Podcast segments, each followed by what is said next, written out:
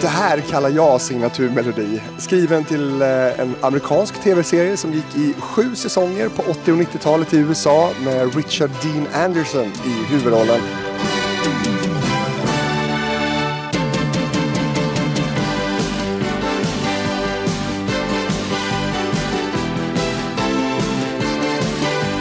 Den svenska tv-premiären ägde rum i april 1990. Ja, det här är liksom nästan som en härlig 90-tals eh, hitlåt faktiskt. Huvudpersonen eh, i den här serien är en extremt påhittig man som i sitt arbete för stiftelsen The Phoenix Foundation ofta hamnar i äventyrliga situationer. Han tvingas då improvisera fram lösningar med hjälp av de föremål som finns till hands. Och på grund av en tragisk händelse i sin barndom använde han aldrig skjutvapen i den här serien. Men du känner inte igen den här Patrik? Ja, alltså inte ens den, den här utförliga beskrivningen. Jag har inte, jag har inte en blekaste aning.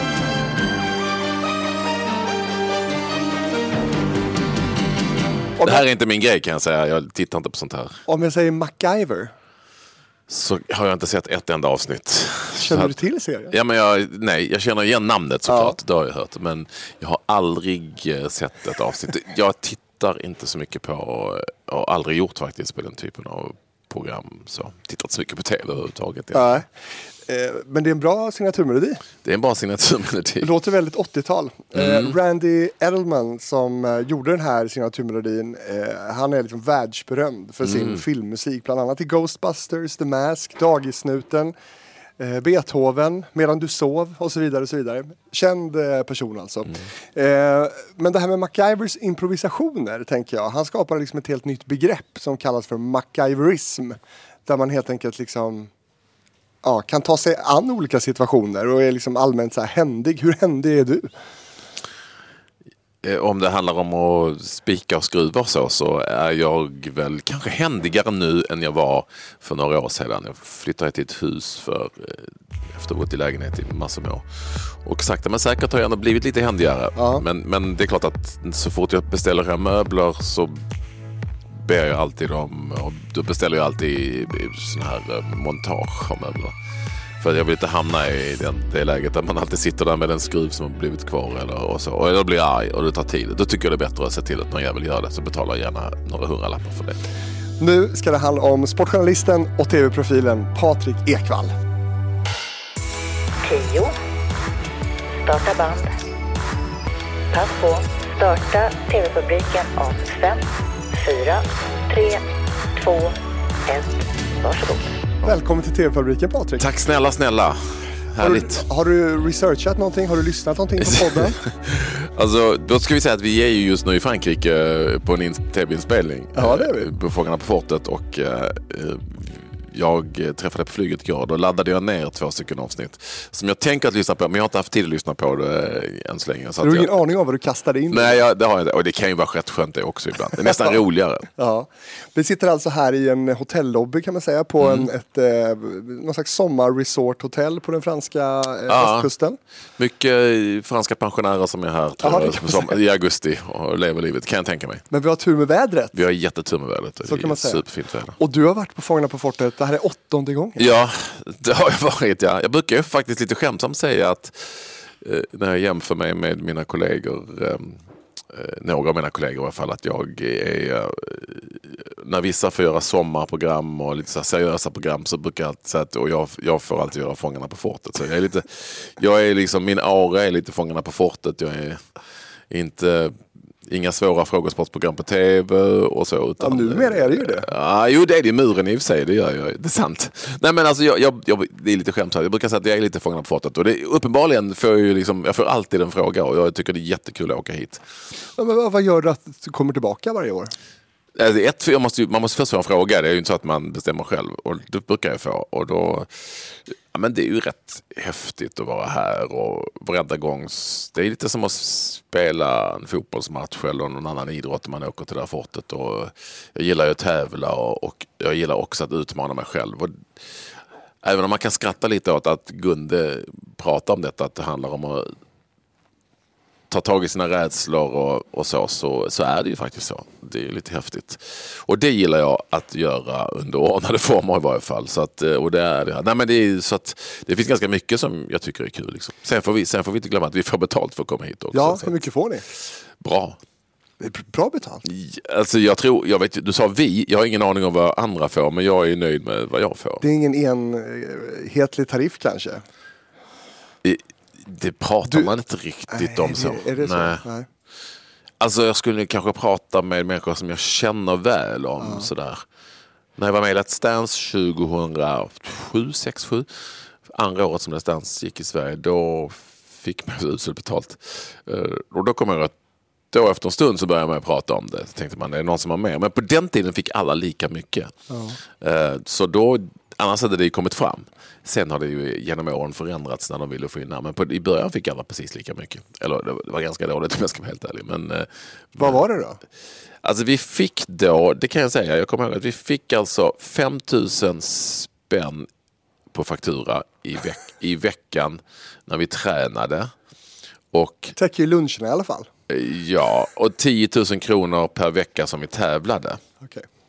Eh, och då kan folk på faktura kanske folk tycker att din, ja, men då ska du veta att det är på faktura så en månad var det 40 000 och sen så var det. Alltså, jämfört med vad jag och kanske många andra tjänade normalt så var det ju eh,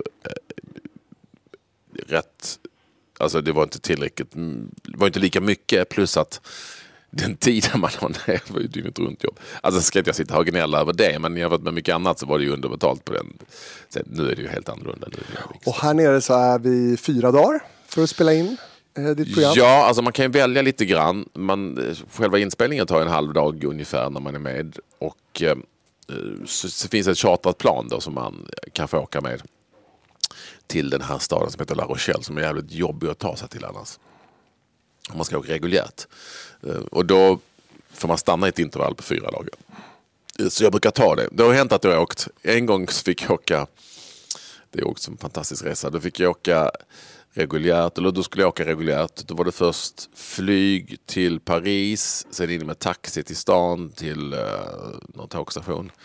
Uh, och sen så därifrån tåg till La Rochelle som tog fyra timmar. Och då var det den fantastiska uh, fyrlingen, jag, Tobbe Trollkarl, Frank Andersson och Amy Diamond. och Frank hade det var, så här var det. Vi, vill du höra den? Det är en Ja, rolig story. Det är kanske det man pratar om i sådana här program. Nej, men då, då var det så att eh, vi skulle resa lätt för att det var så kort tid mellan flyget landade och att vi skulle in till stan. Och så en taxi väntade på oss och så skulle vi åka tåget in. Så vi skulle bara ha handbagage. Eh, och, så. och då fick jag i uppgift att ta hand om Frank. För jag kände Frank lite grann och han var ändå lite så bökig med tider och grejer. Eh, och då, ehm, så jag pratade med Frank innan och så, så att han visste att det var handbagage och vi var bråttom nu, du måste komma i tid, bla bla bla. Så när jag kom till flygplatsen, då satt han vid gaten Frank. Då satt han bara rakt upp och ner, så ingen väska. Då sa jag, Frank, fan, eh, var är din väska? Ja, jag har checkat in. Ja men vad fan, vi skulle inte, ja, jag gör ingenting, vi bara lite kalsonger och strumpor. Vi skiter i det, vi sticker bara så får vi grejer där, vi löser det. Man får alltid lite kläder här som man ska tävla i och så. Så kan man gå det tyckte han. Eh, Och sen så kom vi då iväg och så satt vi på tåget, det var en lång resa och då säger han Helvete, han är på det med hjärtat. Vet du. Min hjärtmedicin. Nej men gud. Jaha, vad är det med den Frank nu? Var är den? Nu är väskan. Ja men vad i helvete. Nej. Checkar du in i väskan med hjärtmedicin? Så då fick vi, alltså, och så, vad händer om du inte tar den? "Eh, Då dör jag. Då fick vi, det är lätt att skratta åt det nu men. Och jag och Frank var goda vänner så att jag kan göra det. Så då fick vi ringa hit till läkaren här som fixade medicin till Frank. Och, och äh, det var ett stort palaver. Men det löste sig. Frank vad- löste alltid det. Och vad sa Amy Diamond om det här? Det minns jag inte riktigt. Det jag minns var att Amy Diamond och jag var i samma lag. Hon var jävligt bra jag för mig på Fångarna på fortet. Jag tror inte hon heter Amy Diamond längre. Nej, hon har ju aldrig hetat det. Hon Nej, det- heter Amy Desismond Jag tror hon har liksom ett helt vanligt jobb idag.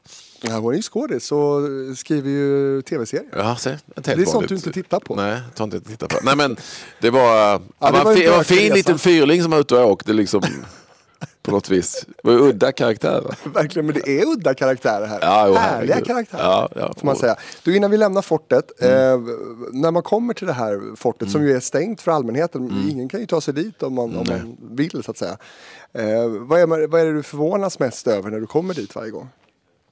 Egentligen hur välsmort det är, för det är en tv-fabrik. Alltså det är här, dels i den svenska versionen så gör man ju eh, två program varje dag. Ett på morgonen och ett på, på eftermiddagen. Och det är snabba ryck och ingenting får gå snett. För att det är tidvatten här. Så om man tar båt ut dit, det är en bit ut på, på havet. Um, och, och eh, du kommer inte därifrån om inte liksom, du åker i tid. Alltså då får du ta helikopter därifrån eller så får du bo över. Jag tror faktiskt det har hänt en enda gång. Eh, för alla de här länderna som spelar in. Så det, det är ju det slås jag av att det, liksom är, det går så här pang, pang, pang, pang, pang och allting är det det är en jätteindustri egentligen. Tv-industri, hela, hela fortet. Så. Det första minnet jag har av dig, eh, det är ju då från eh, TV4 Sporten. Ja, jag trodde du skulle säga Fångarna på fortet. Tänkte, nej, jag hoppas nej inte det. Nej då, du har ju faktiskt en annan, Ja. andra strängar på din lyra, förutom att vara med i det här. Mm. Eh, där du liksom stack ut lite. Du och Peter Gide kändes ju som väldigt så här, tydliga profiler. Var Mm. det så? Stack ni ut lite där på TV4 Sporten? Ja, det gjorde vi säkert. Eller det, säkert, vi gjorde ju det utan att vi kanske riktigt tänkte på det eh, alltid. Eh, och sen så var det väl också så att vi, eh, vi hade en, en idé och tanke om att vi skulle göra någonting annorlunda. Det behöver inte betyda att man sticker ut kanske, men vi ändå ville göra tv-sport på ett annat sätt än som det hade gjorts i hundra år liksom i Sportnytt-fabriken. Lite som var skickliga såklart men också kanske lite entoniga och lite gråa och lite trista. Och då ville vi kanske göra lite mer kvällstidning då, om vi vill säga så, av, av eh, sport i tv. Det tycker jag att vi eh, lyckades med eh, nästan alltid. Och vi- Inte alltid, och vi- ibland föll det ju pladask. Och vi ska prata mer om, om just den tiden Mm. där. Men vad har du och Peter Gide för relation idag? Nej, men inte, vi, ses, vi ses ibland på paddelban, olika paddelarenor och så. Spelar, han sp- spelar ganska mycket och spelar lite men det ses vi ibland. Och så. Annars så träffas vi inte alls speciellt mycket. Eh, Du kör på med paddel. Eh, Ja, lite. lite. In- Inte en gång i veckan så att det är inte så mycket. Ja, men. Nej, men jag, jag och Peter var väl kanske, alltså vi var ju inte så många.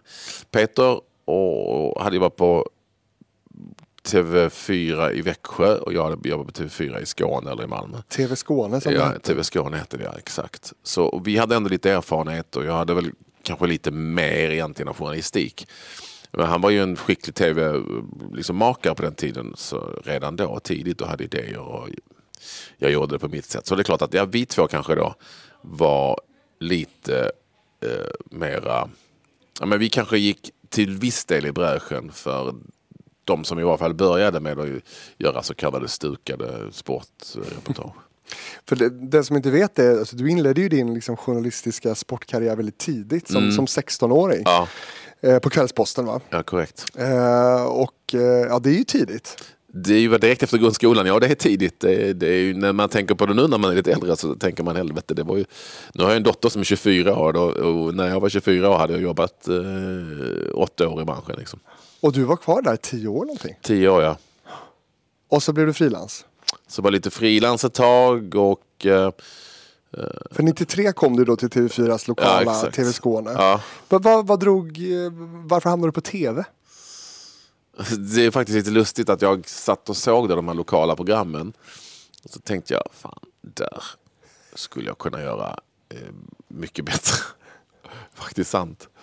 Uh, och så ringde det då faktiskt bara någon dag senare. Var det Göran Svedberg eh, som jag hade jobbat på Kvällsposten på nyhetsavdelningen och sa eh, jag har ett jobb för dig. Tror du att du fixar det? så sa jag till honom, och han var då liksom chef på TV Skåne. Uh, det gör jag definitivt, du vet, som man var kaxig. Jag har precis suttit och kollat på ett av era program, det är ju skitdåligt. Det var liksom den ingångs... Det var den ingången jag hade. Var ju, ett- sen tänkte jag, vad fan skulle jag verkligen ha sagt sådär? Jag kunde ju ingenting om att göra TV, jag hade ju inte en jävla aning egentligen. Men i alla fall, eh, det, det, var, det var ju ett fantastiskt ställe. Det var ju VDn Kai eh, Persson, han satt och klippte vignetten till min dagliga sportprogram den dag innan vi skulle, det var han som klippte, alltså det var på den nivån. Ja men det här, för det här måste vi ju ta upp. Mm. Det är tv-historia. Du skapar där alltså Sveriges första lokala nyhetsprogram med enbart sport. Ja, tv-historia vet jag inte riktigt. Men, okej då, men jo det var det. Men det var vi, så. vi gjorde eh, fem, tio minuter lokalsport varje dag, måndag till fredag. Klockan 18.05 gick programmet. Det hette Skånesporten. Ja, så var det. Ja, det var ju lite inslag ifrån allt möjligt. Det kunde ju vara allt från liksom Malmö FF till eh, någon bowlingklubb i Bromölla. Liksom. Så det, var, det var allt. Det var, det var otroligt roligt och häftigt och vi var några få som gjorde det. Och, Det var din tv-skola. Ja, det var det. Och det var verkligen rätt ut på det djupa liksom. Och försöka simma. Och sen så fick det bli som det blev. Men det dröjde ju inte länge då innan du hamnade på riksfyran. Jag fick göra lite, Riksfyran sände sport på söndagar en kvart. Det är många som har glömt det faktiskt. Eh, Som deras Sportspegeln typ. Som, deras sport. Det var liksom en del av direkt efter nyheterna. Eh, Och då fick jag, då hade de smått börjat där med Artur Ringart och några till, Peppe Enger och Van Perlskog. Och då fick jag... eh, Jens Tolgraven. Mm, Var han kom med? samtidigt som mig sen. Ja. Solholm kom samtidigt som mig.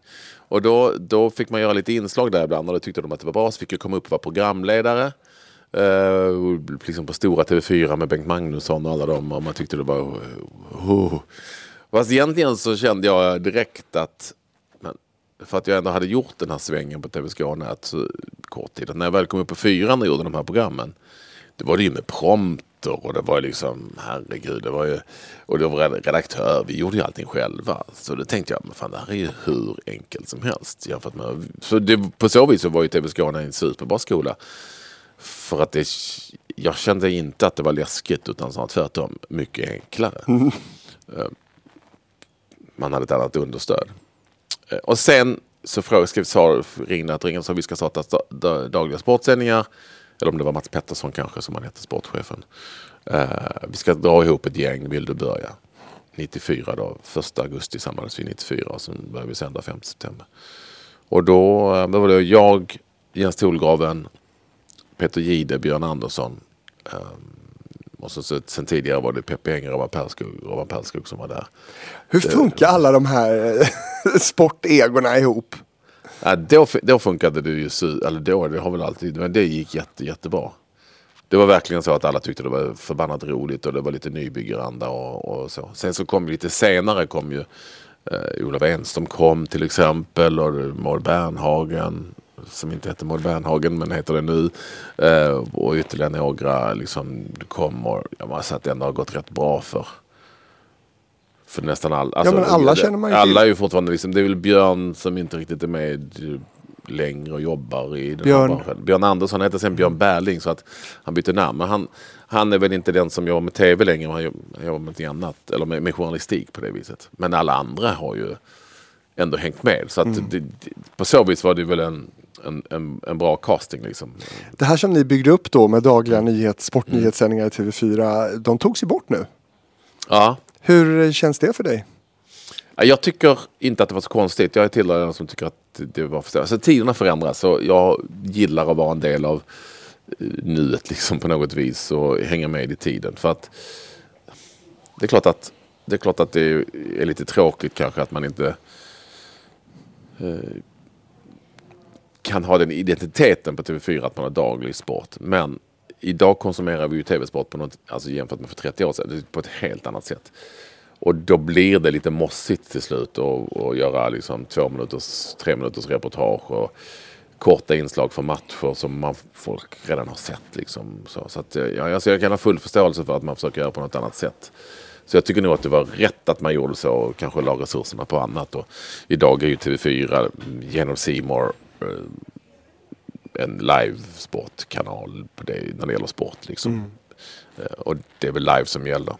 Alltså, Sportspegeln till exempel hade väl enorm alltså, miljonpublik för några år sedan. Idag har de ju är de inte i närheten och det är ju samma skäl. Liksom. Folk har konsumerat det tidigare. Vad ska de titta på det här för?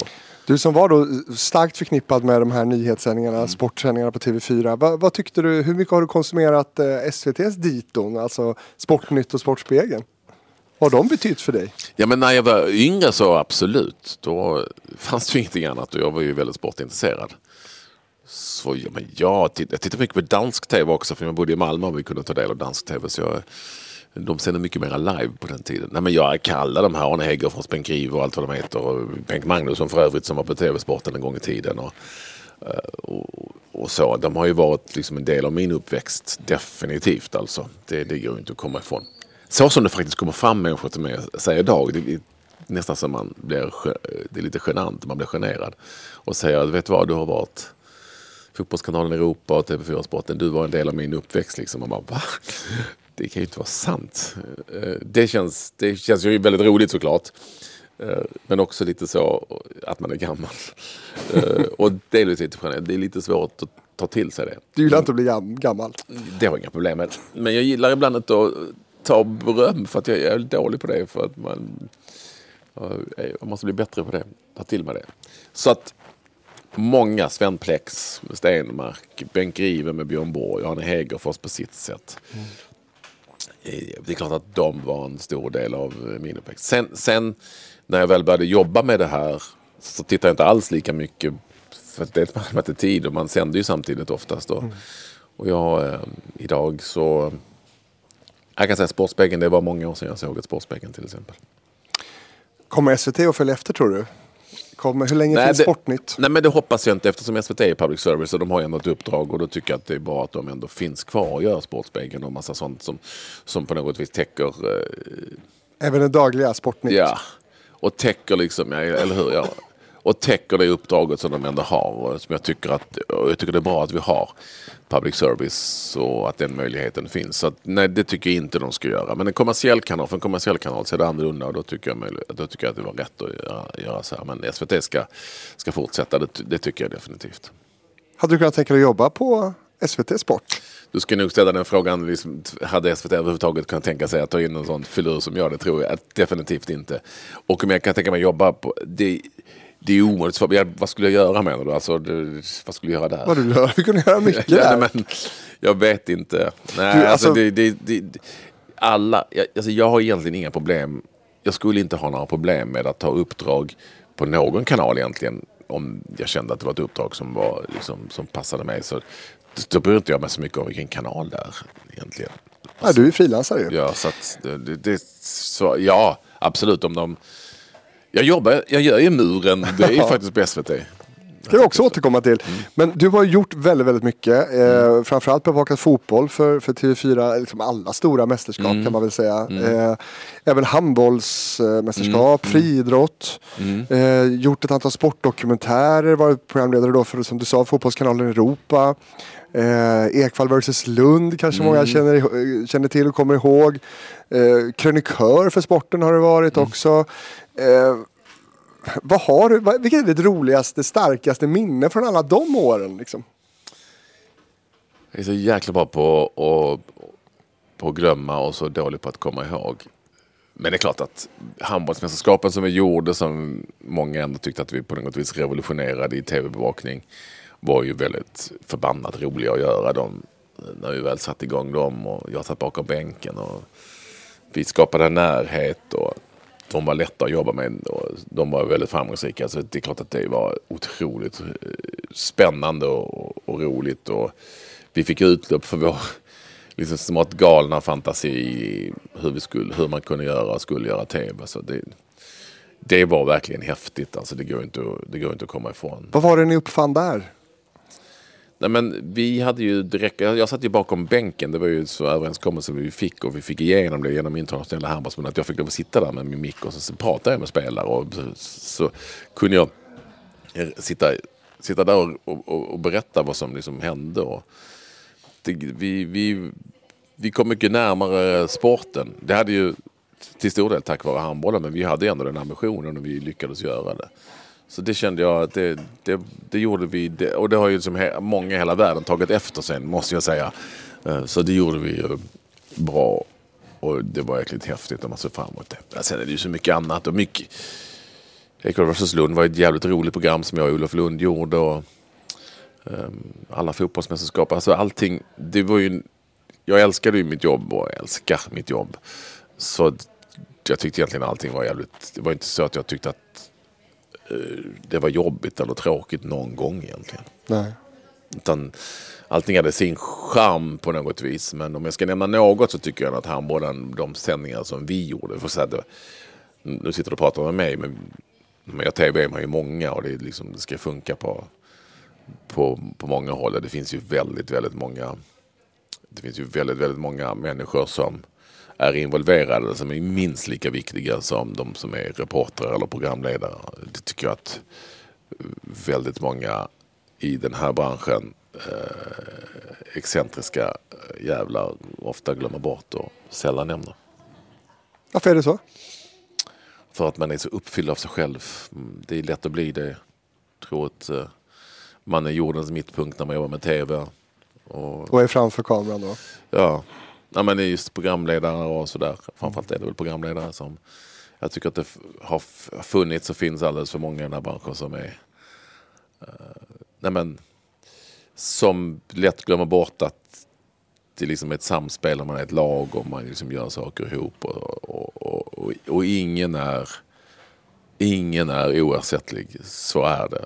Det får man inte glömma. Sen är det ju såklart, oftast är det här väldigt skickliga programledare. Jag kommer inte nämna några namn om du frågar. Men oftast är det väldigt skickliga programledare. Och många som finns och har funnits genom åren. Otroligt skickliga programledare. Eh, och så. Men de är också några jävla svin ibland. Och det har jag aldrig liksom uppskattat. Har du sett det själv? Ja, oh, herregud. Eh, och det, det tycker jag är... Utan att nämna några namn Nej, då? det tycker jag är Svin på vilket sätt? Nej men de är, de är egocentriska, de tänker bara på sig själva, de skäller på folk och är elaka mot människor och de ser bara sig själva och inte så mycket annat. Eh, och vid sidan om så kan de också vara den typen av människor som skulle kunna gå över lik för att få uppdrag och sådär. Det, det känner jag att ja, jag tycker, har aldrig tyckt om det riktigt. Men vad är det för kultur som, som gör att de kan bete sig så? Alltså, jag tror inte det är så mycket kultur. Jag tror bara att man, man hamnar i den här rollen och, och får liksom... Det är, det är ett väldigt publikt jobb och eh, A-ordet offentligt men publikt. Då. Och du får ju massa cred och du är en... Det hamnar ju på dig som programledare. Eh, och du känner att det här är mitt program och det här gör jag och det här är så jäkla bra. Och så. Men det är ju inte du bara. Alltså, vi är väldigt många.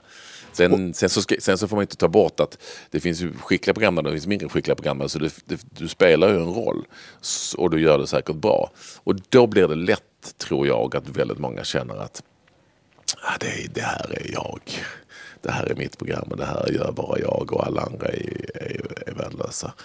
Uh, och så, så byggs det på och byggs på och byggs på. Till slut så ser man inte längre fram än sin egen näsa räcker. Liksom. Men du själv då? Du har aldrig gått på den uh, grejen Jag hoppas själv. verkligen inte det. Liksom. Det hoppas jag absolut inte. Det. Och det kan jag säga att du kan fråga vem fan som helst i branschen om redigerare, fotografer, uh, bildproducenter så vågar jag nog säga att jag, och hoppas det att de tycker att jag ändå har varit en, en, en schysst jävel. Och om det sen har kostat mig uppdrag för att jag eh, inte har varit lika liksom, framfusig eller pådrivande så eh, har jag inga problem med det. Må så vara. Det må så vara ja. Sen har jag fått massa jobb som säkert många andra tycker att de har varit bättre på. Så, så är det ju alltid. Eh, och, och det har jag, kan jag ha full förståelse för. Kanske jag har fått för att jag har varit länge i branschen och varit, och varit en del av branschen eller att jag hade bra kontakt med någon chef. Eller så, så, så har det ju säkert varit. Men jag har ju aldrig svinat mig till olika uppdrag. Det har jag fan aldrig gjort. Alltså. Och det, det är jag glad för. Det låter bra. Mm. Du, du var TV4 trogen i 23 år. Jaha. 2016 så blir det stora rubriker får man väl ändå säga mm. när du slutar där. Ja. Du själv eh, har beskrivit det i många ordalag men emotionellt kaos var väl ett av de mildare citaten som, som du använde. Ja. Eh, mm. Kunde du se idag att det där var på gång? Att du inte skulle bli förlängd där? Ska alltså bara dra snabbt bakgrundshistorien kan jag väl göra. Att jag, jag eh, var ju frilans och sen 99 tror jag, eller 2000 på TV, för TV4 Sporten. Då skrev man ju avtal som var på ibland två år, ibland på fyra år. Och så, så det var inga konstigheter med det egentligen. Och i, det här, I det här skedet så fick TV4 Sporten en ny chef. Och när han kom in var det ett år kvar. Erik Westberg. Westberg, ja, Erik Westberg. Det var ett år kvar på mitt avtal. Och, och då var jag tidigt på dem och sa att eh, det är ett år kvar. Man brukar alltid förlänga när det var ett år kvar. Alltså, eller få veta att du kan dra. Du kan dra. Eh, då, och eh, jag, jag sa att jag måste liksom få ett besked. Så, och då, då sa han att jag är ny här, så, men det är klart att du ska vara kvar här.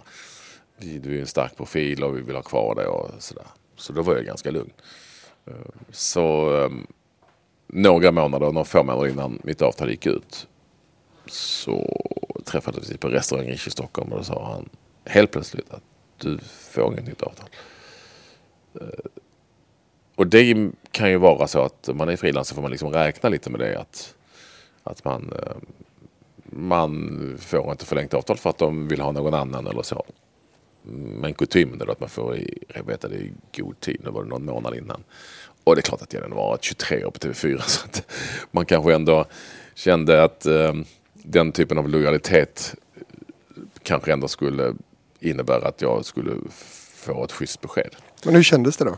Fruktansvärt. Alltså än idag kan jag tycka att det var jobbigt eller är jobbigt när jag tänker tillbaka. Oftast kan man, det är klart att jag har glömt det men gått vidare men jag kan ändå känna just när, när vi pratar om det nu att det var det var hemskt liksom att få det i, i, som ett, liksom ett slag i, i ansiktet. Och det absolut jobbigaste var ju att jag än idag inte har fått reda på varför. För jag har ändå frågat Erik Westberg flera gånger. Och han säger att han inte vill säga det. Eh, han säger att det handlade inte om hur jag var och vad jag gjort utan det handlade om någonting annat. Var jag kass? Säg det. Var jag för, för dyr? Säg det. Eller, nej. Ja, det är jättekonstigt. Jag tror inte att han tog beslutet egentligen i grunden utan det var någon annan på TV4.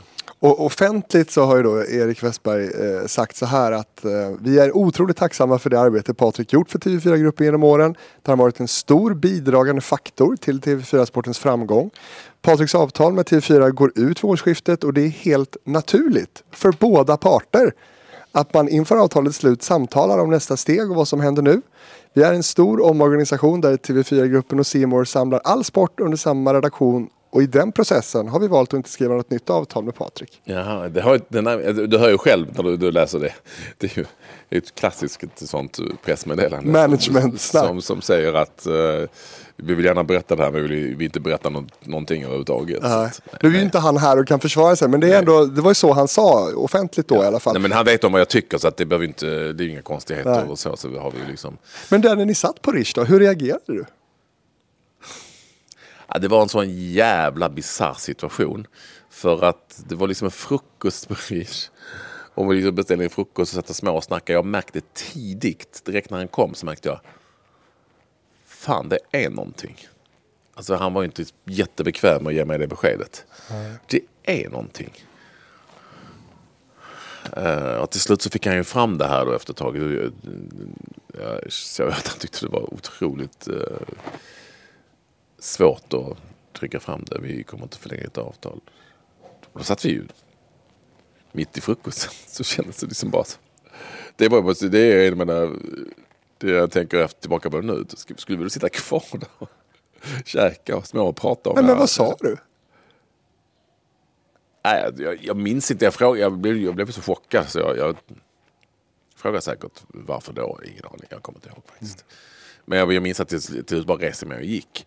För det kändes jättebisarrt att sitta kvar och käka frukost. Alltså det kändes mm. bara så, ja, jaha, hur, hur går bilen? Alltså du vet, det var bara så jävla konstig situation. Det hade varit en annan sak om man hade sett sitt mötesrum på TV4 för då hade man ju sagt okej okay, då vet jag tack och hej. Men nu satt vi där på, på restaurangen. Alltså det var bara... Uh, Med lyxfrukost. Ja exakt. Men det där, ska vi sätta det lite perspektiv då Patrik? Mm. För att du är ju en stor uh, stjärna här på TV4. Du har varit där i 23 år. Mm. Otroligt profilerad, uh, omtyckt och, och sådär av publiken. Eh, men det här är ju också en vardag för, för alla de tv-frilansare som finns ja, i branschen ja, oh ja. som aldrig blir inlasade eller får vara kvar eller som hela tiden ständigt behöver hoppa runt på olika mm. kanalhus och sådär. Du, du målar ju upp det stort och det var ju stort för dig det här. Mm. Verkligen. Nej men alltså, du har ju rätt och jag hade ju varit privilegierad i, i väldigt många år. Av en anledning, mm. hoppas man ju lite grann. Så, så egentligen så har jag, eh, har jag, hade jag ganska full förståelse för att det alltid fanns en risk att de, man någon gång sa att nej, nu har vi tänkt oss att vi tycker du är för dyr eller vi vill ha in någon annan eller vad som helst. Eh, problematiken i det här fallet, varför det blev som det blev, det var ju för att jag fick beskedet så sent. Och jag, jag satt ju liksom, hade ingenting, vad ska jag göra nu då? Och, Väntar du fortfarande på ett svar på varför? Ja, mm. jag tar gärna det, men det kommer jag aldrig få tror jag.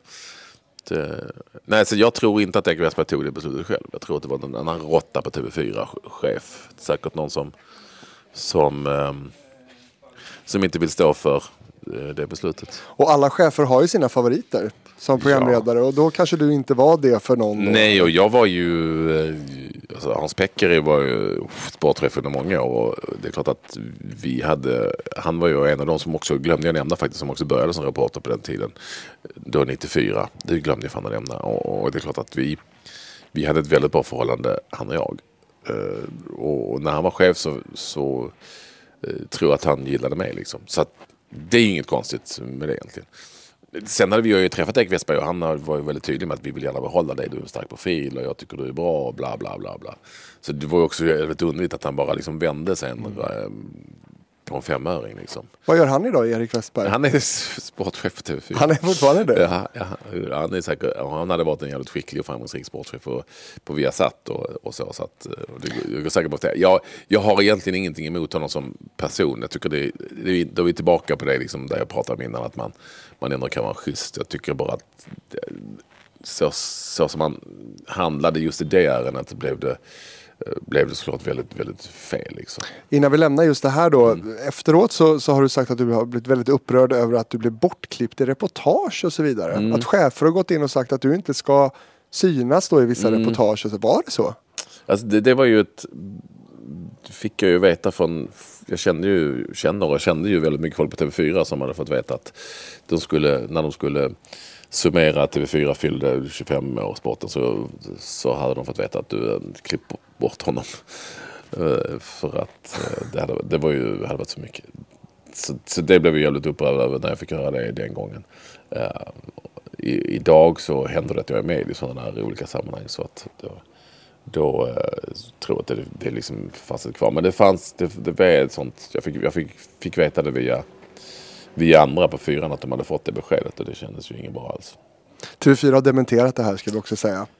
TV4 har dementerat det. De har, gjort, de har dementerat mycket du. Mm. Men du, eh, 23 år. Eh, varför, varför hade du hellre velat vara anställd med facit i hand? Inte frilans alltså? Nej, och det- hade ju kunnat ske ändå. Alltså, så här, jag kan ju också vara jävligt tacksam över de 23 åren jag fick liksom såklart. Eh, Och, och, och, och ta in det så att sitta här och vara bitter nu, det vet jag inte. Jag, är, jag är, har ju verkligen gått vidare och så. Men om du ändå frågar mig, ja jag vill gärna veta varför jag eh, inte fick vara kvar. Det skulle vara, det vill jag, jag vill veta vem det var som tog det beslutet och varför.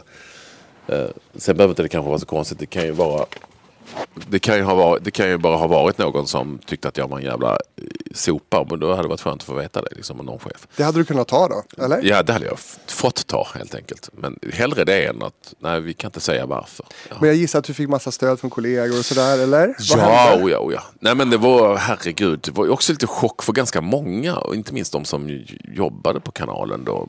Som jag jobbade intimt med. Och så.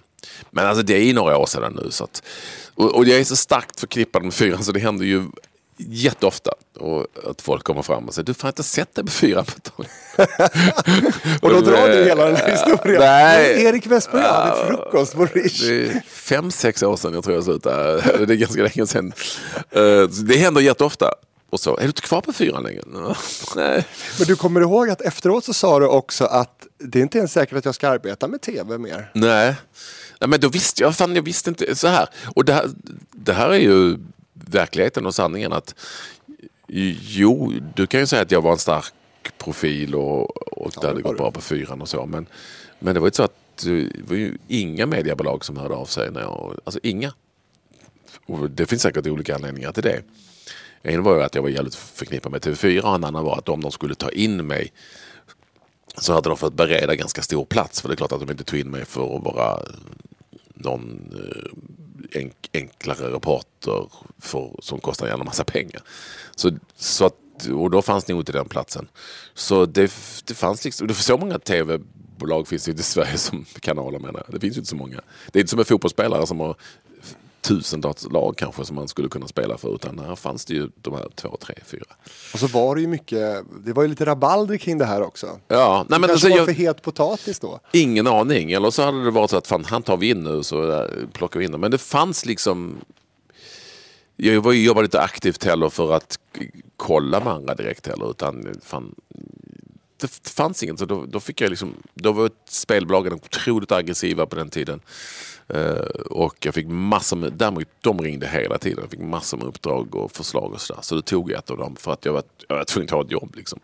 Det är lätt att säga att ja, men fan, hemskt att gå till spelbolag. Idag kanske man inte säger det, men då tyckte man kanske att det var lite snusk, snaskigt och så. Jo, men jag hade inget annat.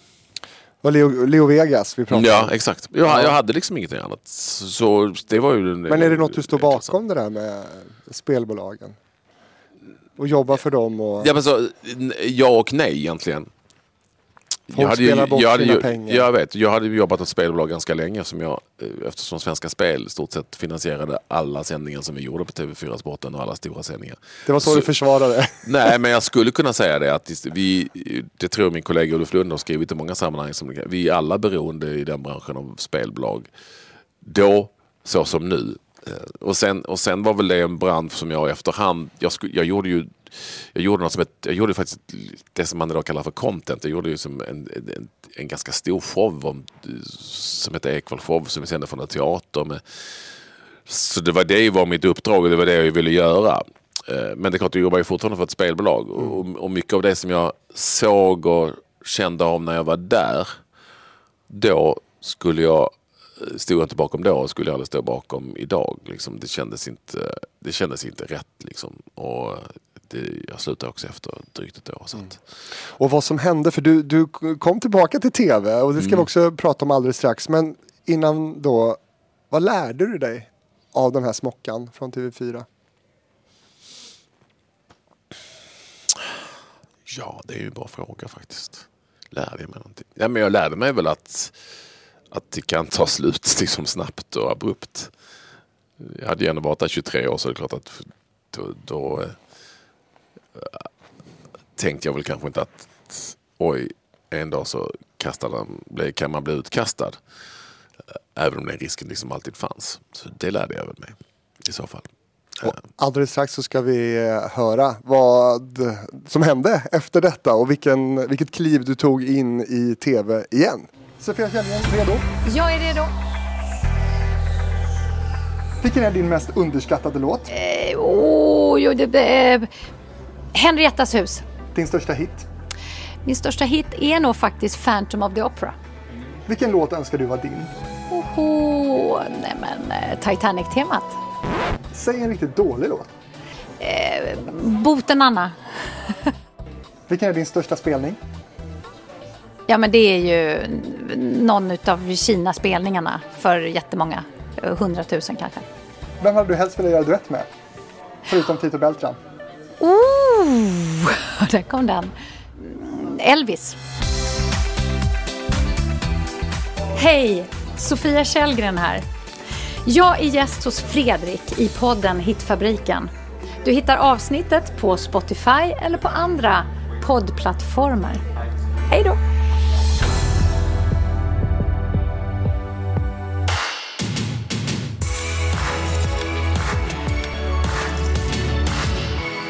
Men det här är TV-fabriken från Frankrike faktiskt med Patrik Ekwall den här eh, veckan.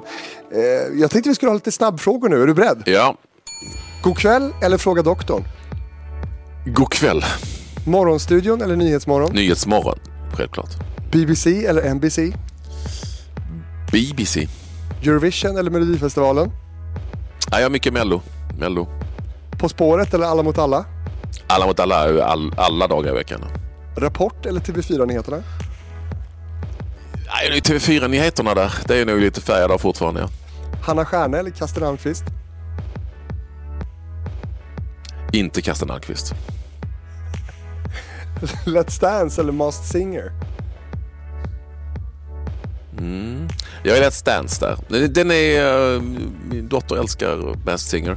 Eh, Och jag tittar på det, jag är fascinerad över dragningskraften i programmet men jag är nog fortfarande lite Let's Dance. Ja. Netflix eller HBO? Jag är ingen jätte... Alltså det har jag sig Netflix, jag är ingen stor konsument men och HBO tror jag knappt ens jag har varit inne på någon gång. Så Netflix. Maud Bernhagen eller Jane Björk? Maud Bernhagen. Discovery eller Seymour? Jag säger Discovery för de har eh, Allsvenskan. Ja, nu har de väl bägge det lite grann men Discovery är grunden så du säger Discovery. Jag, jag gillar den rättigheten mest. Snyggt, det där klarar du bra. Ja, tack. Ma- Mas Singer, har du fått någon fråga där eller?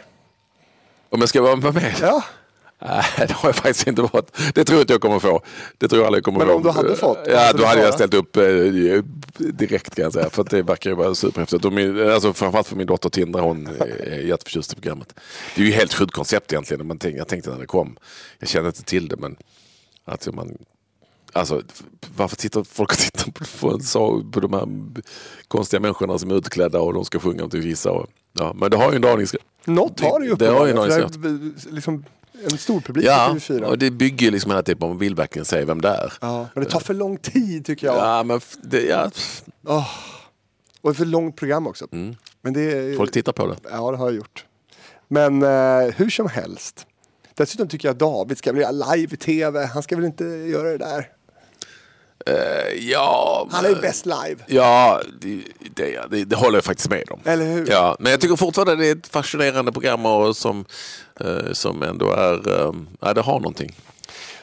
Du har nämnt att du tittar inte så mycket på tv överlag Nej. sa du. Berätta om dina mediekonsumtionsvanor en vanlig dag. Vad tar Ja. du del av från morgon till kväll? Nej, jag är i Nyhetsmorgon på morgonen faktiskt. Det är jag. Jag väcker mitt barn och så, så hon ska till skolan. Då har vi på Nyhetsmorgon. Så det tar jag del av.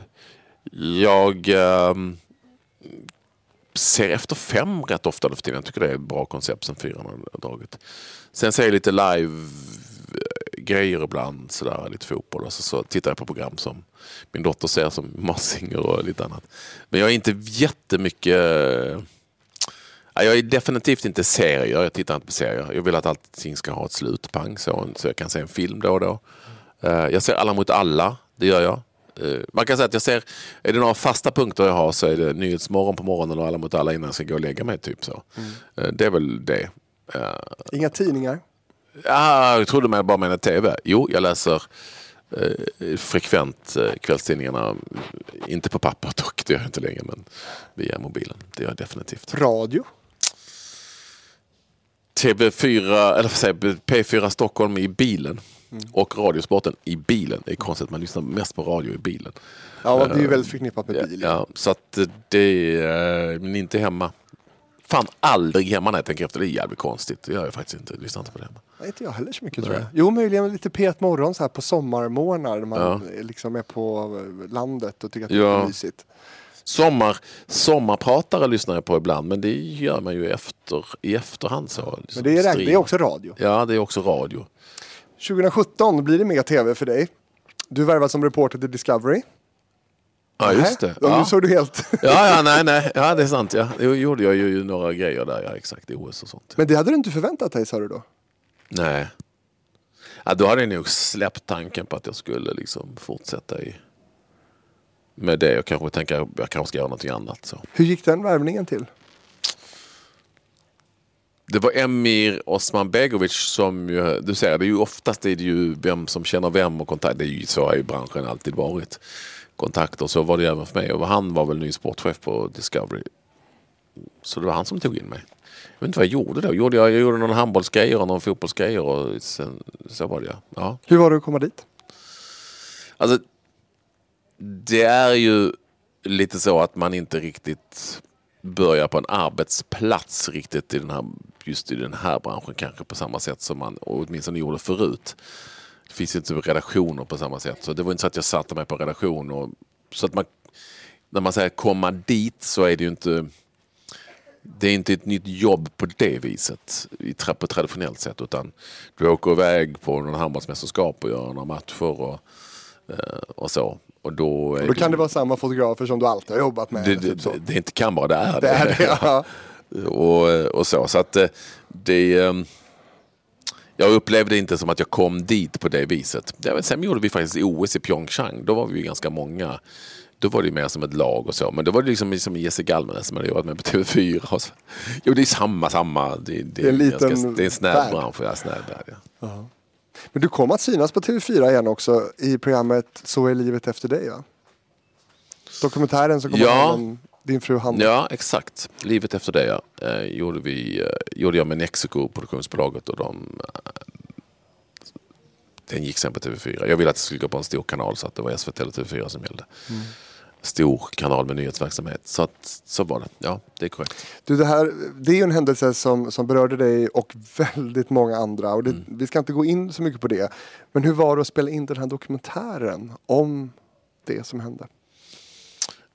Det var ju någonting som jag verkligen ville göra. Jag hade ju sett... Eh, eh, alltså, när min eh, fru Hanna dog eh, i bröstcancer eh, 13 februari 2021. Då, då så sökte jag liksom efter ja, hjälp kan man väl kalla det för. Och, och i samband med det så visste jag att Rio Ferdinand, en engelsk fotbollsspelare, eh, hade varit med om samma sak.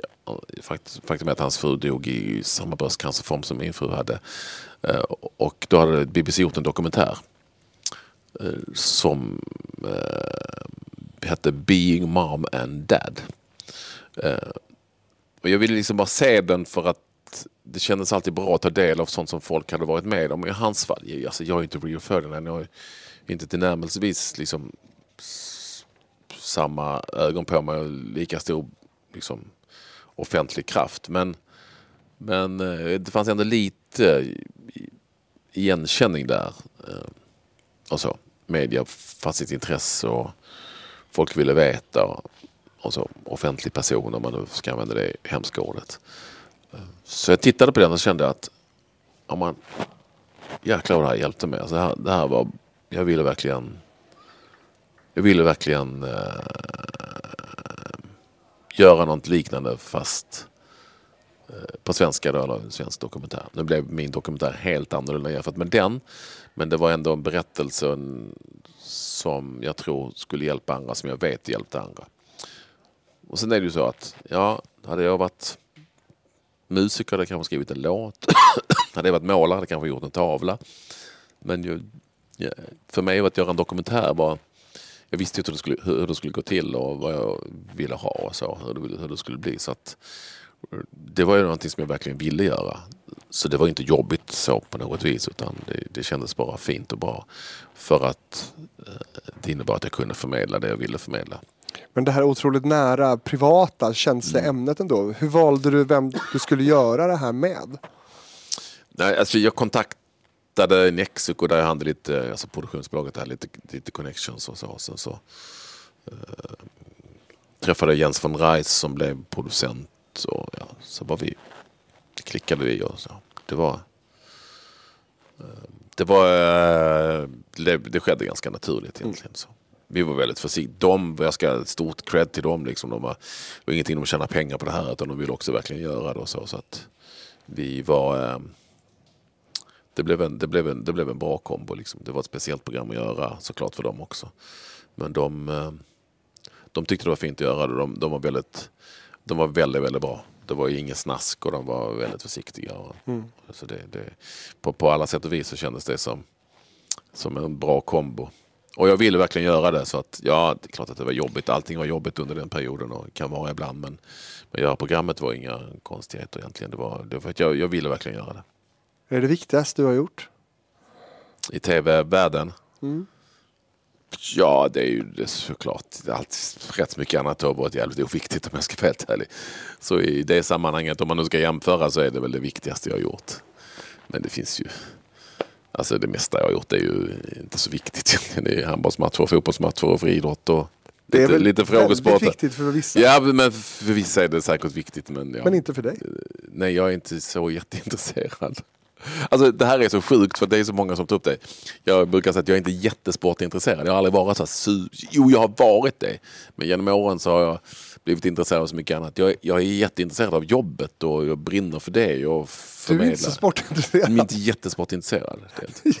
Nej, men jag skulle inte sitta hemma och titta på Everton Cardiff, alltså en tisdagkväll. Finns inte, finns inte på kartan. Om inte jag skulle jobba med det. Då, för jag är intresserad av jobbet. Förstår du vad jag menar? Ja, men det, det här är ju viktigt att det här kom fram. Nej, tycker men jag är inte så... Nej, men jag är inte jättesportintresserad. Det tror jag att alla kan intyga som har jobbat med på det viset. Jätteroligt. Och jag gjorde ett avsnitt också med Micke Leijnegard och då tänkte jag ju att jag absolut skulle träffa en väldigt sportintresserad person. Men han var likadan. Han var inte heller så Han är mindre sportintresserad. sportintresserad än vad jag är, för mycket tror jag. Men, men, nej, nej, men så kan det nog vara. Alltså, jag, är inte, jag är inte alls ointresserad av någon på något vis. Nej. Utan, men jag är inte så som man kan tänka sig att många, kanske framförallt män är. Mm. Eh, sitter och liksom kollar på allt, allt, allt, allt, allt, allt och eh, följer allt och så. Det, så är jag inte. Och du tittar inte i Brynja. Wife beater? Nej, det gör jag inte. Du, vi ska hinna snacka om tv-laget och muren också. Men Ja. först det här lite om din, dina kläder. Det är någonting som har... på mig nu, eller? Nej, ja, det kan vi också göra. Men, men dina tv-kläder tänker jag, som, som ju också skapat en del uppmärksamhet eh, genom åren. Eh, Du har också haft ett, eh, eller har ett eget klädmärke. Ja, sneakers är det bara nu för tiden. Okej, ja. Eh, och ses ju av många som otroligt liksom proper och man märker ju att du är väldigt intresserad av, Mm. av kläder och, och mode. Fåfäng, kan man säga det? Eh, Ja, om det är, är ett ord som man väljer så absolut. Det, ju, det blir ju lätt ett skällsord fåfäng. Ja, det är jag- dumt Jag, egentligen. men jag, tycker, jag tycker ju inte att det är det. Jag tycker fan, det är väl bra om man är mån om sig själv. Liksom. Ja. Sen, sen, så, sen så används det i sammanhang som, som, som är, där man, folk tror att man är lite dum i huvudet. Liksom. Men det är, så, det, så tycker jag inte att det ska vara. Men om vi pratar dina tv-kläder då, vad, vad betyder de? För Mm. Alltså, dig? har det verkligen varit så? Jag, jag, jag, varenda gång någon tar upp det så känner jag, har det varit så speciellt? Vi hade ju alltid det. skjorta, slips och kavaj. Liksom. ja, men har det inte alltid varit lite mer, alltså, det kanske alla har. Extravagant Ja, på något sätt. Har, har någon haft en kostym så då, då har du haft en dubbelknäppt. Eh, Ja. Eller så här, du vet, alltså, förstår du? Alltså, Alltså, jag kan inte komma ihåg att det, alltså, för att det är många som tar upp det så på något vis har det väl etsat sig fast någonstans eller om det bara var en, någonting som det blev nästan som en, en myt. Men Självuppfyllande profetia Ja, kanske exakt. eller någonting. jag tycker inte det var, har varit så konstigt. Jag kommer ihåg att vi hade ju vita kostymer i 2004 Portugal-EM. Då fick jag alltid bli den vita kostymen. Alla andra hade också det. Ola Wenström och Hasse Backe satt också i vita kostymer. Men det var som att det var bara jag som hade den vita kostymen. Du kanske bär upp de- kläderna på något Nej, det tror jag eller? inte faktiskt. Men inte jämfört med dem i varje fall. Så att, så att det, det, det är bara... Men har du, hur har det varit då med dina tv-kläder? Har du varit väldigt mån om att och liksom påverka, välja själv? Eller hur har du ibland så kunde man göra det, ibland, oftast kan man kanske inte det. Liksom så. Och Det var ganska begränsat till... Jag tycker alltid det är jättetråkigt att tv-sportgubbar alltid ska sitta i skjorta, slips och kavaj. Medan kvinnor alltid kan liksom ha mera färg och lite så. Det är klart att jag ville ha lite mera färg och jag vill ha lite... Men då sa alla att det får inte vara för mycket för då tittar folk bara på kläderna. Så det, fanns, det var mycket sånt som... Jag, jag verkade för att det skulle vara lite, lite annorlunda. Det gjorde jag ju definitivt. Och kanske, ibland kanske det var det. Men jag tycker inte att det var så... Eh, det stack inte ut så mycket som många andra Nej. kanske menar att det gjorde. De som syns på tv idag då, håller de måttet klädmässigt tycker du?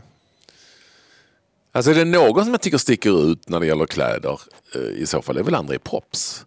Som har eh, lite udda tajta tröjor och, och så. Det är mycket bröstmuskler där. Ja, och det är mycket Jävlar. bröst och eh, biceps. Men inte fan för han vet att han är någon sorts kläd. Nej. Så, så att, Vad beror så att, detta på? Det är det jag inte vet, det är det jag inte riktigt förstår. Han om någon är, har ju i så fall lite annorlunda och han är ju en extremt stor och stark profil. Tajta pikéer. Ja, jag tycker att det, tycker att det är mera, sticker ut mer än mina kläder. Men, men kanske inte. Jo, de håller måttet, det tycker jag. Alltså, jag tycker fortfarande det är lite tråkigt ibland. Men det kanske ska vara så. Då. Jag vill inte vara, alltid vara så jävla tråkig kanske. Det var kanske mera det. Men Hade du varit lika intresserad av kläder om du inte hade varit i bild? Liksom? nej, kanske inte. Jag blev ganska mycket intresserad, eh, mer intresserad än tidigare, eh, än jag var tidigare när jag började på TV4 Skåne då, 93. Vad har du på dig nu?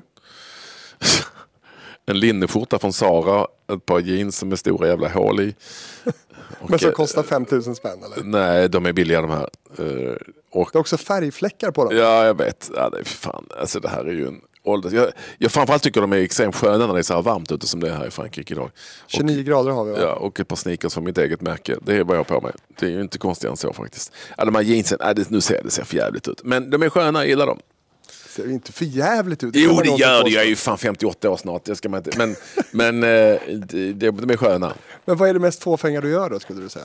Ja, Jag, alltså, vad är fåfänga? Jo, men jag bryr mig om... Jag duschar varje dag. Och jag liksom, I kallvatten här på eh, hotellet Ja, då? kallvatten i morse, ja. Nej, men jag, eh, jag eh, tycker att det är, är eh, nice att ha på mig liksom kläder som jag trivs i framför allt egentligen. Och då kan det ju kanske vara kläder som eh, är lite annorlunda. Inte för, jag tycker ju verkligen inte det. Alltså jag är verkligen jeans och t-shirt kille egentligen. Eh, och så- Varför har du ett eget eh, skomärke?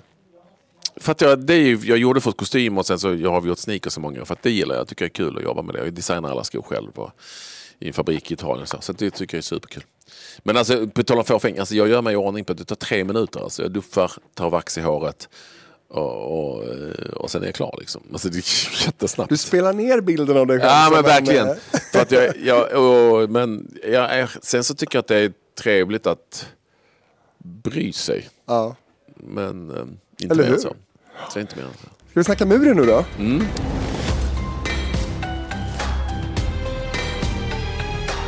Du, det är ju ett program som du har blivit väldigt känd och profilerad i. Du sticker ut där också kan man säga. Du blir väldigt på. Ja, men jag är kanske lite mer tävlingsinriktad än Ja, så kan man säga. eh, de här. Det är ju, jag brukar ändå försöka förklara för alla då att eh, nu, vi får inte glömma att det här är en tävling. Vi kan inte bara vara snälla hela tiden. Exakt. Och sen är det kanske ett litet spel, men, men jag tycker att det är kul att vinna. Alltså det, Mm. det, det, där är jag lite som min kollega i, i Oloflund, i, inte riktigt samma nivå. Men jag gillar ju jag gillar att vinna. Ja. Eh, Muren alltså, frågesportprogrammet Mm. från Göteborg med Katte Sahlström som programledare. Och hur hamnade du där? Nej, men jag fick en fråga om det här. Man får oftast frågor, vill du vara med på programmet? Vad fan är det här för någonting? Och så, så, Ja, för det var helt nytt. ja, Och utvecklat eh, på SVT. Ja, alltså då, i början fattar man knappt hur det gick till. Men, men nu, det är jävligt uppskattat alltså. Folk gillar det och det, det, har, det märker jag. Och så, alltså jag har ju varit lite skraj för frågesporter överhuvudtaget för att jag är inte speciellt allmänbildad. Eh, Jag är ganska dålig om jag ska vara helt ärlig. Men när det då bara skulle handla om sporten, ja det kan jag nog lösa. Trots att jag inte är så sportintresserad. Nej, det är ju Ja, obegripligt. jo, men du kan det- ju otroligt mycket om sport. Nej, så mycket kan jag inte. Men, men jag tänkte att det... Oftast är det så att de som tävlar inte kan så mycket heller om sport.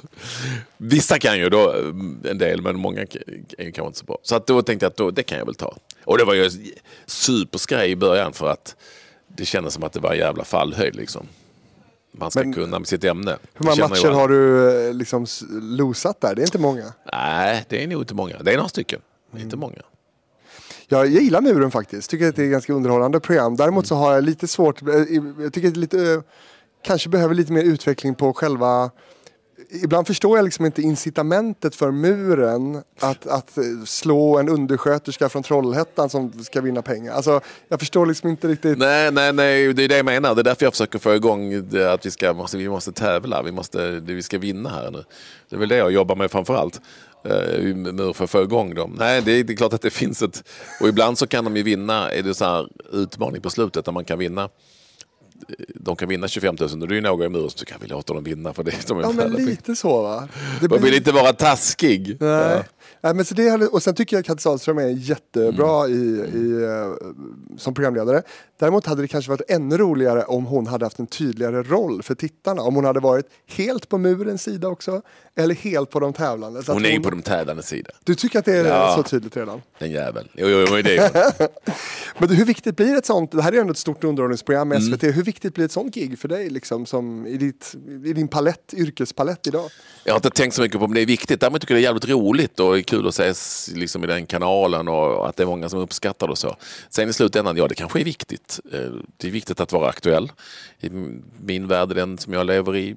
Och, och, och så och synas av många. Det man skulle ljuga om man, inte, om man sa någonting annat. Så att, jo, det, det är säkert viktigt men eh, i slutändan handlar det om att jag tycker det är jävligt kul att göra och att de vill att jag ska göra programmet och att det går, fortfarande går bra. Nu har jag precis fått veta att vi ska göra jättemånga fler avsnitt eh, här i, årsskiftet. Ska vi börja spela in eh, jättemånga fler avsnitt, än, fler än vi gjort tidigare. Så att det, Vad är jättemånga då? nej, men jag tror vi spelat in 10 åt gången. Nu man är ju inte med alltid, men alltså i serien, nu tror jag det var 17 vi ska spela in nästa gång. Eh, Det är jättemånga fler egentligen, så att, per säsong liksom. Hoppas du gillar Göteborg. Ja, det gör jag. Men sen, sen är man ju där i perioder, man är inte där hela tiden och så. Och man är inte med i alla program. Vad har du mer i din tv-palett? Förutom muren just nu. Mm. Vad gör jag nu då? Jag ska vara med i Vem kan slå en femteklass? Nu tar vi bara det som ligger precis närmast. Vem kan slå en femteklass? Kommer det tillbaka alltså? Ja, i ny regi. Jag tror för Discovery. Markoolio är programledare med Irma som sidekick. Ja. Han har hittat rätt där. Han, mm. Och eh, det var min dotter jävligt nöjd med. Inte att det var Markoolio för vet hon knappt vem det är. Men Irma älskar hon. Eh, Så hon har gått hem hos barnen. Irma, hans Och att mamma. Discovery satsar så mycket på quiz nu då? Mm, de f- finns väl... eh, De, har, de ser väl att det finns någonting där. Eh, vad har jag mer? Jag ska med lite så här Jeopardy. Har jag ett bättre? Har jag, ska jag med? Det, det finns lite av varje. Ingen sport? Eh, nej. Eh, nej. Alltså det, Vad hade du velat göra? Vill du göra sport igen? Ja, det vill jag.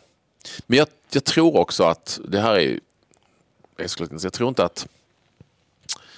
Jag hade jättegärna velat göra sport och jobba med, med, med rättigheter som jag tycker är kul och så. Men, men jag tror inte att jag kommer få någon fråga egentligen. Alltså, jag är snart 58 år.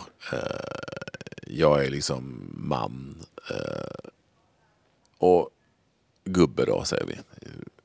Alltså, Du kanske har haft din tid? Ja men lite så. Skulle, skulle, jag, skulle jag, om jag själv satt där på, i någon redaktionsledning och sagt nu ska vi skaffa lite nya, någon ny, vi ska ta in någon ny. ja, nej, men, alltså, då är det ju kanske det inte det första man skriver upp. Sen, sen är det ju lite underligt att kan man kanske tycka att erfarenhet spelar inte så stor roll längre. Som, inte i sportens värld utan som det kanske gör. Men Rolf Porseryd sitter fortfarande och pratar om kriget i TV4. Får kanske ta någon som är mer sportintresserad då? Ja, dels det. Nej, men jag, alltså, det är klart att jag, jag kan ju förstå dem att de känner att vi satsar på någonting annorlunda, nytt och som inte är en gubbe liksom. Eh, å andra sidan så finns det väl annat jag kan bidra med om man nu behöver det. Men det är inte säkert, att man, inte säkert att det är liksom... kommer Jonas Hallberg förbi Här kommer också. Jonas Hallberg förbi ja. Han, han, han, han, han har varit flera gånger på fortet och han är nog den enda som slår mig tror jag. Hur många gånger är det? Eh, idag är det gång nummer 11 och imorgon är det gång nummer 12. och hur många har du? Du har Åttonde nu ja. åtta? Yeah, du ser! Tar sig. Det är som, vad säger de när du kommer ut på fortet där, fransmännen? Åh, de skriker, de bara Monsieur, Monsieur Jonas, welcome back to Fort Boyard! Det är inte vad jag har hört att de säger. Ja, Nej, nej, nej. De skriker. Eller snarare de gråter. Men du, jag, kikade på ditt bolag också. Och så undrade jag, så här, vad, är mest, liksom, eh, vad är mest lukrativt för dig idag? Mr Exclusive in Sports. Alltså du, du omsatte 7 miljoner 2017. 2021 3,6 miljoner. Vad, vad, vad, mycket pengar. Som gick, har fallit bort menar du? Nej, omsättning. Ja. Alltså gjorde jag? Jag har inte ens funderat på det. Eh, ja, alltså. Vad har du för bra deal? Sju miljoner lät det. Var ju TV4 va? 2017. Ja, det var sista på TV4. Det var nog bara pengar. Uh, ja, alltså. Jag jobbar hårt. Eh, jag ehm, har ju... Um, idag, idag så ser ju min liksom, näringsverksamhet ut lite annorlunda än när jag bara var beroende av TV4. Skriver böcker, just nu skriver jag på en roman. Min första roman, mitt första litterära verk som jag, det känns jättespännande att ge ut. Kommer här i november. Ehm, så det sitter jag fullt fokuserad på just nu. Sen är det ju en hel del influencerverksamhet. Det är väl Det som är det, faktiskt med min största eh, inkomstkälla just nu. Det är ju Det kommer familjen Ja, förbi här också. kommer familjen också. Det, är, det är väl det största och viktigaste just nu. Men romanboksförfattare? Mm. Det är en, ett nytt kapitel i ditt liv. Det är ett nytt stort kapitel i mitt liv som jag eh, känner starkt för eftersom det är lite som det vi kanske började med där på Fångarna på fortet. Det är nytt, det är annorlunda, det är utmanande och det är, liksom är spännande och jag vill gärna göra sådana saker som inte liksom jag har gjort förut och kanske framförallt nu i, där jag befinner mig i livet just nu. Alltså jag har gjort så mycket stort och fantastiskt som inom sportvärlden som få kanske har kunnat göra och få lov att göra eller har möjlighet att göra. Alltså, det har ju det är få förunnat liksom. Och du har suttit och skrivit här, eller på planet ner? Ja, jag och ska, det blev ett kapitel. Ja. Men alltså, och då eh, var det ett förlag som gärna ville att jag skulle göra det här. Och, och jag tänkte att det kan väl vara en dröm och det passar mig ganska bra i livspusslet och jag hade en idé och sådär. Sen är det ju svårt alltså, för det är ju något helt annorlunda jag gjort tidigare. Jag, jag är fortfarande kvar alldeles så mycket i det journalistiska skrivandet och så. Jag försöker föra över det till att vara mer litterär och så. Men, men ehm, jag tror, ändå att, jag, tror ändå att det blir, jag tror ändå att det blir eh, bra. Det är min, min känsla. Ja. Och när, kan man, när kommer du göra signeringsturnéer och ha release Åka, för detta? åka till Ullared och signera böcker. ja, Jag- precis. Och Ica Kvantum. Alltså boken ska komma till första november är det tänkt. ja. Eh, det, är så, det, Det är ju- ganska tajt då eller? Ja det är Om supertajt. du inte har men- skrivit klart den än. Nej men det är supertajt men det är så jag, jag vill att det ska vara. Jag vill att det ska vara tajt. Mm. Och det har jag sagt till förlaget också. Inget jävla vänta i ett år och hit och dit. Utan nu, där är jag ju väldigt mycket journalist fortfarande. Mm. Eh, men jag ju- känner mig ju stressad och pressad över deadline. Det gör jag förstås. Men, eh, det bok, Bokfabriken som mitt förlag heter är ju...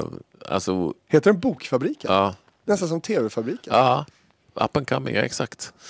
Eh, De som gav ut min förra bok eh, om min fru Hanna som ju blev en stor succé.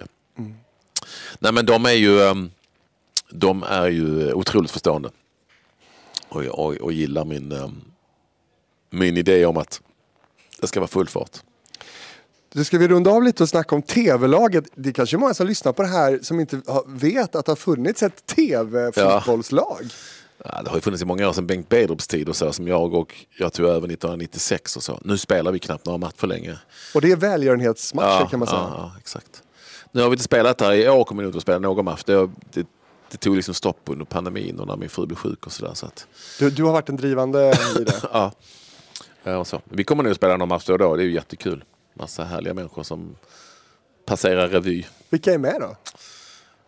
Alltså, Vet allt, du det nu? Ja, alltså, det är ju blandat. Det är ju en enorm trupp. Liksom. Men det är ju lite skådisar, lite tv-människor och eh, lite gamla fotbollsspelare, lite gamla idrottspersonligheter och det är allt möjligt. Du rekryterar dem själv då? Eller hur anmäler man sig? Rekryterar vet jag inte riktigt. Eh, nej, alltså, Köper det, in spelare för miljoner? nej, men det är väl människor som... Ja, men jag har hört, alltså, man måste kunna spela lite fotboll. Mm. Så det är liksom mer så att jag har hört att han, Olle Sarri är rätt kul och bra. Han kan spela fotboll. Där då. Han, han har varit med i alla år. Och så vidare till exempel. Och så vidare. Så är det någon annan som säger att men fan. Jag har hört att Erik Hagberg från Paradise Hotel är bra. Så, så pusslar man ihop ett lag som passar alla, Mm. alla personer. Ungefär som man gör en, eh, en tv-program. Man ser till att ha människor som... casting helt En enkelt. casting lite grann så. Bert Karlsson har ju varit med också förut. Ja, det var, han hade varit med på min tid. Nej, det var tidigare. Ja. Och, och han uteslöts ju tydligen också när han gav ut uh, Ultima Thule. Ja, detta var ju på eh, Bengt Bedros typ. Ja, tid. Hur kvalificerar man sig då? Man ska vara hyfsat känd och hyfsat bra på fotboll. Liksom. ja, hyfsat bra vet jag inte. Uh, hyfsat känd vet jag inte ens heller. Men jo, man ska, man ska vara, man ska kunna spela lite i varje fall. Eh, och sen så kände jag, nej men det finns ju Många, många säger liksom lite som man kommer ner hit, vem fan är det? Jag har aldrig, vem är det? Och då är det människor som, som eh, för en annan generation är jättekänd. Liksom. På TikTok, typ. Ja, TikTok. Som här finns ju människor från TikTok, jag vet fan inte vem de är. Men min dotter har ju stenkoll. Liksom. Ja, det är bra att du har henne. Mm, ja, det är jävligt bra skulle jag säga i många sammanhang. Du Patrik Ekwall, eh, drömprojekt framåt. Du vet ju att du skriver bok nu, men är du klar med TV? Vill du göra, vad, vad, vad skulle du vilja göra framöver här? Jag skulle vilja göra det jag gör nu, det vill säga mixen av allt möjligt. Jag, ska, jag, jag tycker det är jättekul att skriva den här boken, jag hoppas det blir bra, jag kan skriva fler. Eh, jag gör gärna tv-program, uh, Muren eller andra. Jag tycker det är kul att vara med i den här typen av program. Jag eh, skriver lite fotboll för Fotboll Direkt. Det tycker jag jag kan fortsätta med. Jag tycker det är så roligt. Så. Influencerverksamheten tycker jag är spännande på sitt sätt. Så att, ja, jag, jag gör gärna mixen. Det är min dröm. Härligt. Men, Vad eh, kostar ett inlägg på din Instagram? Det eh, kostar ju eh, olika beroende på eh, och när och hur och hur mycket. Ja, Coop vill sälja eh, sin, sin, att de har mycket goda chips. alltså jag vet inte exakt vad det kostar för det, det är ju ett företag som heter Pank Media som sköter eh, den rulliansen. Så att jag, jag, jag, jag, jag tror jag klarar mig undan här genom att säga att jag vet inte exakt vad det kostar. Okej då. Ja. Men du Patrik, är det någonting jag borde ha frågat dig om som jag inte har gjort? Nej, jag tycker att det har varit väldigt uttömmande. För uttömmande. nej, nej, nej, det har varit Nej. bra. Ehm, Du som lyssnat på det här, du får hemskt gärna mm, följa TV-fabriken på Instagram och Facebook. Finns inte på TikTok än, gör du det? Ja, min dotter Vilma som är 24 år har startat ett konto jag, så att jag finns nog där men, men jag är inte aktiv direkt. Nej. Jag, jag har inte ens TikTok. fattar inte riktigt. Nej, Jag fattar inte riktigt. det är Men mycket nu. det är mycket. Eh, och vill du e-posta mig, då gör du det på fabrikspost at gmail.com. Patrik Ekwall, stort tack för att du Det är jag som ska tacka. Mycket trevligt. Om vi går ner i svart.